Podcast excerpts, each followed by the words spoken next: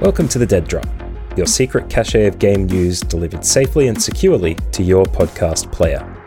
I'm Matt Bliss, your interpreter of the games industry, your prophet of playable material, your professor of time preservation. We have releases abounds today, complete with bugs, teasers, and everything in between. Let's not muck around. Here are the news stories that you need to know. A countdown timer on the Capcom website was a mystery until the 21st of February when a teaser trailer for the new installment in the Street Fighter series was announced. Following the completion of the Capcom Pro Tour fighting game exhibition, the teaser soon had the gaming world thirsting for the shirtless, sandaled Ryu. Analysis of the teaser was overshadowed by interesting sentiments, such as Alana Pierce tweeting, Find you a man who looked like he swallowed a bus. In a Resident Evil Village Lady Dimitrescu like admiration, comments have mentioned Ryu's appearance as a new look for the series, as an introduction for what is to come. Unfortunately, fans have also taken shots at the new series' logo, which is a departure from the motif of its previous titles, which some say is quite boring. Critics have posited that it is remarkably similar to a stock logo available for purchase on the Adobe website. After comparing the images, I can see why they would be concerned about potential marketing and copyright issues, but the proof will be in the pudding when more information arrives for the game in summer of this year. Assassin's Creed fans will be excited to see that the most recent game, Valhalla, will be receiving accessibility updates that will improve the game for players who wish to improve their gaming experience. Notorious for its lack of accessibility, this is a welcome change to the series as it adds the easier Saga difficulty mode. Enemies won't scale with the player, inflict less damage, and react slowly in this easier mode. Players will also be able to alter the damage taken, given the healing, the adrenaline gain, and enemy health. With improvements to stealth on the way in anticipation of the release of their Dawn of Ragnarok expansion, it's important to remember that their next title will be a live service game, and that all of these changes to the current game will be good practice for maintaining Assassin's Creed Infinite when it releases. I think in this case, a little bit of goodwill can go a long way. We must remember, of course, that game accessibility is an ongoing and growing conversation and must be considered by developers to enable all audiences to experience them. The difficulty discussion is rearing its head again with the release of Elden Ring this week, but remember, they are options to enrich and don't detract from the game. Reports indicate that Guardians of the Galaxy game, released by Square Enix and developed by Eidos Montreal in 2021, has not performed to the initial expectations of the publisher. The game reviewed strongly, fostered strong public sentiment, and was even nominated in the Game Awards last year for Best Action Adventure, Best Score and Music, Innovation in Accessibility, and took home the trophy for Best Narrative Game. Despite this, the studio will be looking to further promote sales to improve the outlook for this year. While I haven't played Guardians of the Galaxy myself, I've heard great things about the story from many who played it, and have heard Jan Ochoa of Giant Bomb fame claiming it as the game that helped him through 2021, with its theme of friendship. For a game with a great soundtrack and powerful themes like that, I'd recommend it too. Any gamer part of the discourse will know of Cyberpunk 2077's turbulent launch in late 2020. The game had been hyped for years before releasing, only to find bugs, graphical errors, and issues with the console releases, some even citing the game as unplayable. CD Projekt Red released patch 1.5 a few days ago to improve the game, and it has brought Cyberpunk back into the conversation.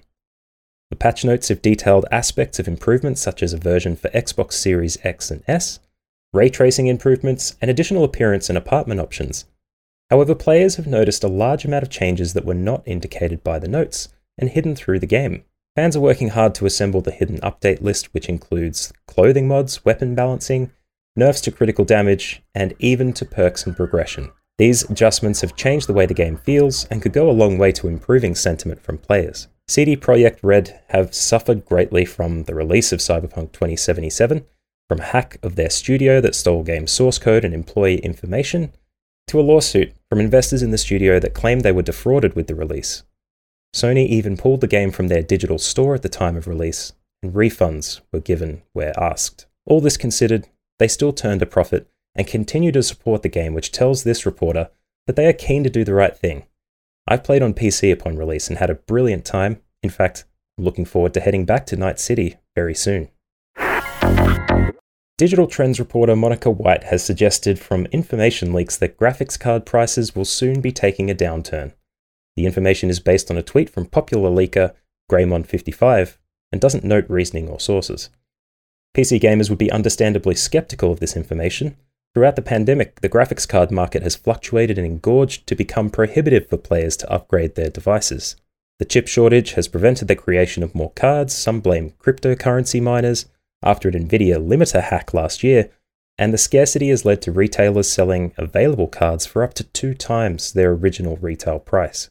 Manufacturers have even attempted to offset the shortages by re releasing older cards in a new SKU for a cheaper price, but those in the know are waiting for the market to flood with the new NVIDIA 4000 series and Intel's competitive new graphics card entry to fight the monopoly.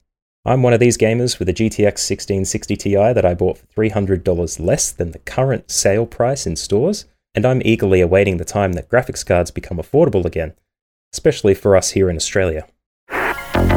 Bethesda, the popular publisher of games such as Skyrim, Wolfenstein, and Fallout, is sunsetting its Bethesda.net game launcher and moving its customers to the Steam launcher. A blog posted on their site states that players that own their games on the launcher should fear not, before the launcher disappears, they will be able to move their purchases and wallet funds into Steam's ecosystem to ensure that nothing is lost in the transition.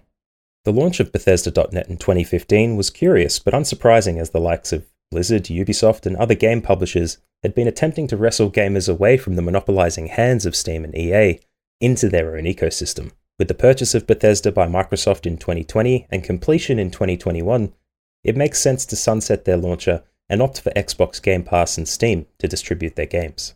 And being completely honest, I knew it existed and never really dabbled. I suspect the rest of the internet may be learning of it for the first time upon its closing. Destiny 2 The Witch Queen expansion, a new addition to the popular franchise from Bungie Game Studios, has been released on time, but the developer has warned players of existing bugs that could not be fixed before launch. Some are general, others are quite specific, but it seems Bungie are relying on the goodwill of their fanbase to relieve them of the potential backlash. Some of the bugs include potential frame rate drop on Xbox opening character screen for players with a full inventory, and some PS4 players won't be able to download the expansion pre launch due to errors on Sony's platform. Some will resonate with fans, others are broader issues, but I guess they will be fixed toot sweet, and the Destiny treadmill will be back up and running at full pace again. All jokes aside, Bungie is one of the more reliable developers with fans in mind, so let's take it easy on them.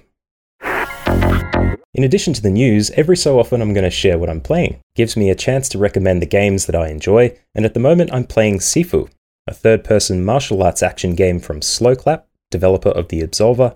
It has a Soulsborne feel with smatterings of a roguelike and the challenge of a game like Cuphead.